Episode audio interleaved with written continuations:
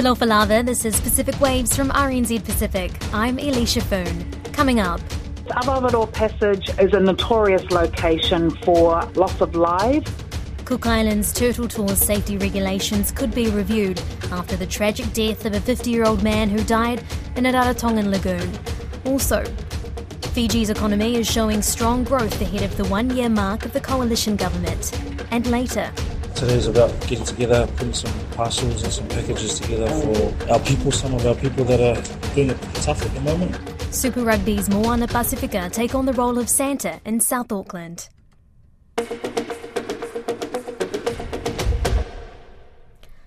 The family of a man who died in Rarotonga's lagoon this week say they're shocked and shattered beyond repair. A statement from the victim's sister, Sarah Thorpe, says locals risked their own lives trying to save him, but the rip at Awaroa Passage was too strong.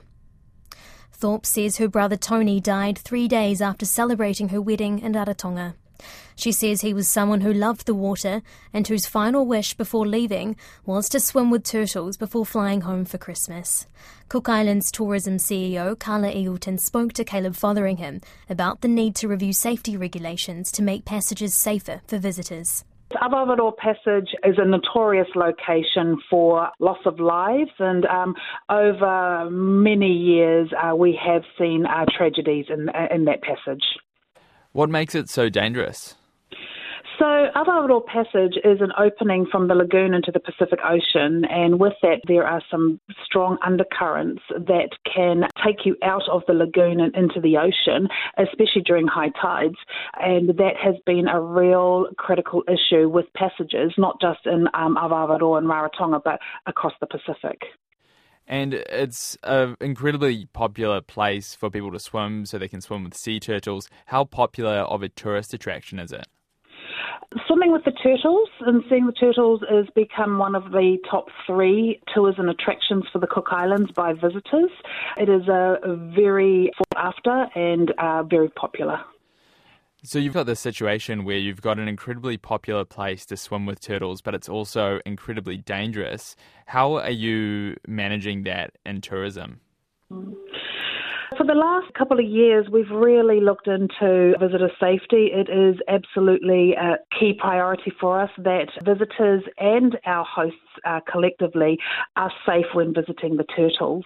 We have, in the last year alone, spent a lot of time around building awareness with our visitors, making sure that we have signage to be able to ensure their safety, and working with our industry to ensure that the tours and the operations are the safest that it can be. And this is all with working toward creating guidelines and trying to educate our visitor what to expect when going in to visit and having a, a sea turtle experience. Has an idea of a full time lifeguard at Awaroa Passage been considered? There are a lot of things that are being considered right now. Awaroa Passage and swimming with sea turtles is highly unregulated, and uh, we need to lean in on what kind of guidelines and rules that we can put into the passage that, go- that is going to keep everybody safe. So, some marine guidelines in ensuring that the sea turtles are safe, that our biodiversity remains sustainable and safe, and then our visitors need to be safe. So, there are kind of a three three key elements to ensuring all of this takes place, and it needs to be regulated. At this time, that is not the case, and so we've been working towards it.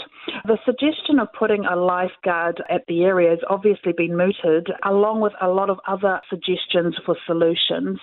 It all comes down to uh, working together and coming up with a solution that is sustainable. And at this time, Cook Islands Tourism is working with the National Environment Service and the Ministry of Marine Resources to come up with a robust solution that is going to help us in managing safety in that area. So you mentioned a lifeguard was discussed. What other ideas have been thrown around when discussing these regulations? What we can see at the moment when we've had our discussions with the sea turtle operators is just talking around what guidelines we need to be thinking about. We've talked about having rescue boats available to rescue customers in distress. We have talked about life saving, having the people monitoring and being on guard while they are um, out in the passage. It is talking about prohibiting entry into the passage during high tides and when the weather and the water is unsuitable for visiting the turtles. So there have been a number of ways in which we have been looking at keeping people safe in the passage. When do you expect these regulations to come into force? So we uh, regulatory and legislative work is uh, takes a lot a lot of time and a lot of resource, and so by our estimates, we're thinking 12 months at the earliest, 18 months um, most likely. At the moment, it seems like the number one thing that I have seen happen with the passages is is people being encouraged to actually go on a tour themselves with any regulation framework that could come in place, let's say a lifeguard does come in or there's safety equipment on the side of the beach, do you think that could encourage people to go in by themselves instead of actually taking a tour? Yes, there are there are a lot of gaps, and uh, we need to do a risk assessment around all the considerations, and uh, we're working through that as a collective. Also, uh, we are looking at ways in which we can do the best that we can to provide a safe environment for the experiences, but um, we are going to have to continue with our risk and figure out the best way forward. Fiji's Deputy Prime Minister and Finance Minister, Biman Prasad, says the country's economy is outperforming pre pandemic levels. Approaching the one year anniversary of the coalition government, Mr. Prasad says there is confidence and a sense of freedom in the country that is driving growth. Koroi Hawkins spoke with Biman Prasad in Suva. Well, uh, things have gone very well. Uh, we. Um as far as the economy is concerned, uh, there is uh, a sense of confidence, there is a sense of freedom, uh, and in fact, uh, that those two important elements um, is propelling the economy in a, in a, much better way than we expected. We started with a growth rate uh, of less than uh, seven percent. We revised it to um, 8%, uh, and just recently we've revised it further upwards to 8.2%. Our tourism industry has recovered more than the pre COVID level. So, compared to 2019, we have gone 4% more than 2019. So, it's not just recovering from the COVID, but also pre COVID measures. Uh, and, and what we're seeing now uh, and in, for any economy, uh, the, a sense of confidence, a sense of freedom is very important. And the coalition government uh, has provided that. We have started very well with our budget, where we have uh, put out a budget which addresses three important things. One, consolidates our fiscal position, our finances. We reduced the deficit from an average of about 9% over several years to about 4.8%. We reformed the taxation system uh, together with a number of policy reforms, but also we made sure that we, uh, the additional revenue that is going to come to us from the reforms is being diverted to key sectors of the economy, such as social welfare, where we increased the budget substantially. We increased the budget for the health ministry by about $58 million.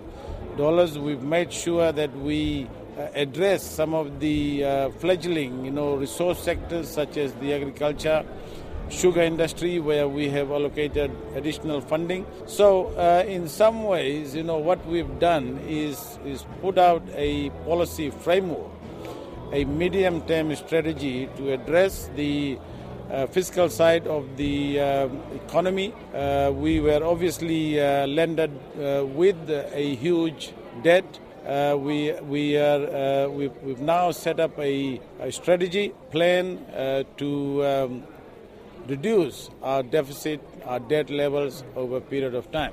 Uh, however, you know, having said that, you know, we have uh, some major challenges, uh, particularly in the labour market. You know, we've lost a large number of people to Australia and New Zealand, and we are happy to provide labour to Australia and New Zealand. And we, we feel that um, that is um, having some impact, but we are addressing those issues. In fact, you know, sometimes you know we we are thinking that it might be a good problem to have, uh, in the sense that you know we are forced to uh, train more people. Uh, there's been a uh, rise in salaries and wages in the formal sector. Uh, more new jobs have been created, and we are reforming uh, a number of policy areas and, and we are really grateful to Australia and New Zealand, not only for the support that they provided during COVID, but also the continuing support through budget uh, support, which allows us to reform policies which is going to further aid to our growth potential in the economy. The coalition uh, partnership has had ups and downs over the past year. How is the re- well, how is the relationship at the moment? I think it's the media that's uh, talking about ups and downs. Uh, we've been a very united uh, government. Um, coalition governments have their challenges, uh, but we are a three party coalition uh, government, and uh, all the leaders of the coalition, including the Prime Minister, which is uh, the leader of the largest party in the government, uh, we are determined. We, we are united. We were united before the election. We are united in the ideas and the ideals. We wanted to restore freedom. We wanted to restore democracy. We wanted to restore the relationship with our traditional partners. But it was very tight split with SODELPA. I was I was here for that vote. That that was uh, that was before the government was formed. If you want to know what has happened after the government was formed, that's what I'm saying. One of the criticisms uh, of Rabuka's leadership has been talking about having uh, being very pro-indigenous, uh, uh, very pro-Christian as well for a secular nation. And then some of the critics, for, for you personally, as the only, what do you think of the criticisms of a, how much a, have you stood up for the Indo, uh, Indo-Fijian community in Fiji? a whole, a whole lot of crap by people uh, who are disappointed, who probably uh, didn't uh, are not part of the government anymore. Uh, it's, um, it's, it's a lies and mischief.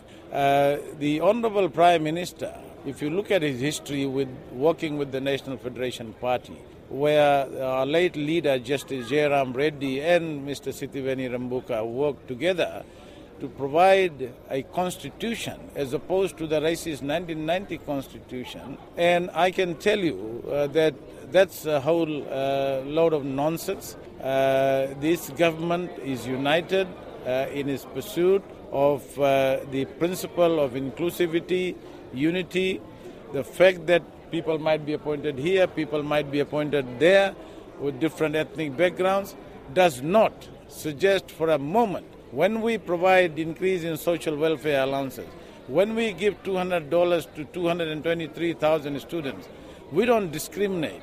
When we wrote of $650 million of student debt, 53,000 families, there is no discrimination uh, between who is Indo-Fijian or who is iTaukei. When we provided $8 million additional top-up price for sugarcane farmers, where 80% of the farmers are Indo-Fijians, what does that mean?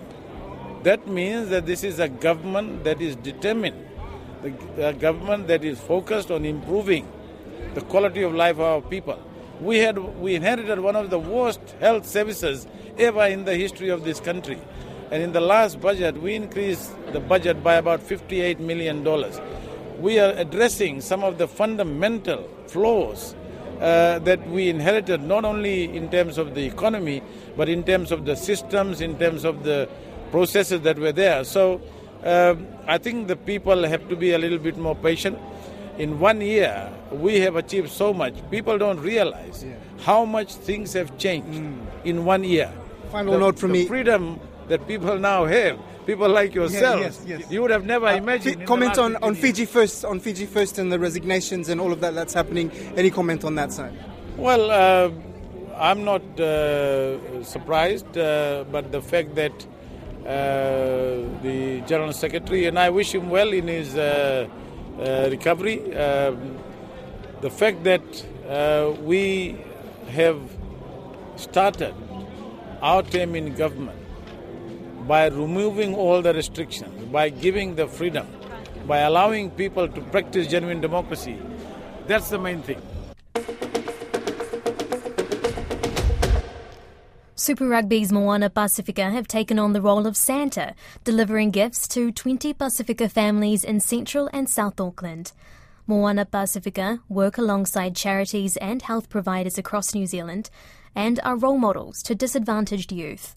The mission, as part of an outreach program, is to cheer up communities doing it tough this Christmas.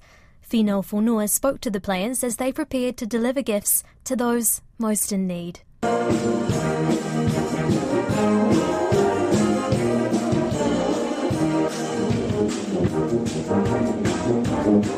In the South Auckland suburb of Otahuhu, Tongan brass music permeates the premises of a storage building. It's the Dubois College Alumni Band playing a Christmas tune for the players of Moana Pasifika as they wrap Christmas presents. The team has shown up to personally pack and deliver gifts of chocolate, food, drink, and toys to 20 disadvantaged Pasifika families in South and Central Auckland. Moana Pasifika captain Sekope Kepu says the Christmas mission is part of the club's outreach program. Today is about getting together, putting some parcels and some packages together for our people, some of our people that are doing it tough at the moment, and just sort of reaching out, going out to their families and uh, seeing them and hopefully put a smile on their faces. It was organized by the Fono, a Pasifika focused health and welfare provider. Fono workers previously delivered goods before Moana Pasifika reached out asking how the team could help out. Moana Pasifika Vice Captain Ere Enari says it's an opportunity for Moana Pasifika players to step into the shoes of frontline workers, addressing the challenges faced by Pasifika. Um, yeah, I think we're all excited to see um, how the Fono works um, what kind of packages we can put together, and then also to go see our our families um, delivering to their homes. Um, it's going to be it'll be a good experience, and also hopefully motivate us to do it uh, a bit more often in our time that we get. Christmas can be tough on some Pacific families. Pasifika earn $8,000 less than the overall New Zealand population, according to Stats New Zealand. Fono Communications manager Frank Goloi says the rugby stars who rise above this are viewed as role models. The players are playing a huge role in it. And remember, these are young people too. These players are young people as well with uh, with not as much experience in terms of thinking about uh, their long-term career and their prospects and having their own family. So when they when, when they go out and talk to the community and hear the same problems that the community are facing, they, they, they share their experiences. Kepu says from his experience, Pasifika families that struggle to meet ends often shy away from seeking help such as approaching welfare services. He says part of the Christmas outreach is to speak to families and to provide reassurance. You know, speaking for myself, you know, when we do struggle, it's it's hard. You know, you, you sort of tend to be to, to be shy to reach out because you you don't want to be seen as you're struggling. You know, you don't want to be seen that uh, you're doing it tough, and it's okay. You know, we everyone understands and um, the situation, what we're going through, what we've just come through, the COVID and everything. Being embarrassed, it's it's scared of being judged from our fellow community. Santa's Little Helpers, the Super Rugby's Moana Pasifika team, hope this act of generosity uplifts and empowers communities this Christmas. That's Pacific Waves for today. To listen back, head over to rnzi.com slash programs.